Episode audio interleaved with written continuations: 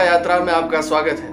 गीता यात्रा में आज हम तेईसवें श्लोक से आगे ज्ञान कर्म संन्यास योग का पठन करेंगे।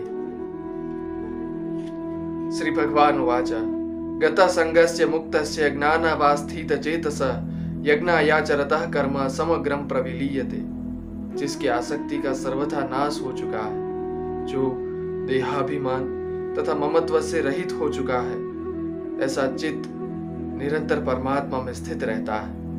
ऐसा व्यक्ति केवल यज्ञ के अर्थ में कार्यों को करता है। वह कर्मों से संपूर्ण रूप से विलीन हो चुका होता है। ब्रह्मार्पणम ब्रह्म हवीर ब्रह्माग्नो ब्रह्मणाहुतम। ब्रह्मेव तेन गंतव्यम ब्रह्म कर्म समाधिना।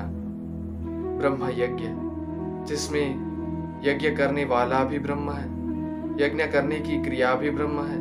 उपकरण भी ब्रह्म है। अग्नि भी ब्रह्म है। और यज्ञ करने का द्रव्य भी ब्रह्म है।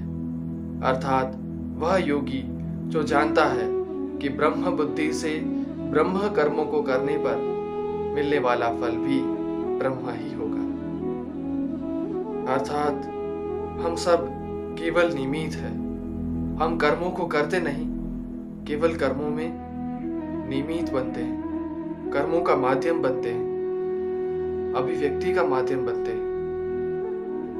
जब हमने यज्ञों के बारे में बात की थी कर्म योग में, तब हमने कहा था कि यज्ञ अर्थात ऐसे कर्तव्य कर्म जो इस जगत में प्रकृति और पुरुष, अर्थात प्रकृति और ब्रह्म के बीच में जो संबंध है, उसका संतुलन बनाए रखने के लिए नियमित रूप से किए जाते हैं। ऐसे कार्य जो इस संबंध का प्रतिपादन करते हैं।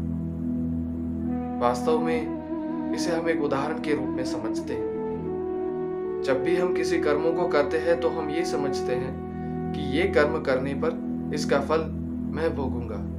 लेकिन वास्तव में ना हम उनके करता है, ना ही हम उनके भोगता है। एक और उदाहरण लेते हैं। जैसे कोयले को जलाया जाता है तो कोयले को जलाने पर विद्युत ऊर्जा उत्पन्न होती है। वास्तव में तो ऊष्मा ऊर्जा, विद्युत ऊर्जा में रूपांतरित हो रहे हैं, और उसकी अभिव्यक्ति कोयले के जलने के रूप में कोयले के राख होने के रूप में अभिव्यक्त हो रही है। हमारे प्रकृति जनित गुण अर्थात हमारी पाँच इंद्रियाँ, पाँच कर्मेंद्रियाँ तथा हमारा मन हमारी बुद्धि और हमारा ये शरीर केवल अभिव्यक्ति का माध्यम है। और हमारे अंदर जो पुरुष जो ब्रह्म वास करता है वही सारे कार्यों का करता है वही सारे कार्यों का भोगता है। केवल इन अभिव्यक्तियों के माध्यम के कारण हमें यह लगता रहता है कि हम इन कार्यों को करते हैं और हम इन कार्यों को भोगते हैं। क्या यह सत्य नहीं?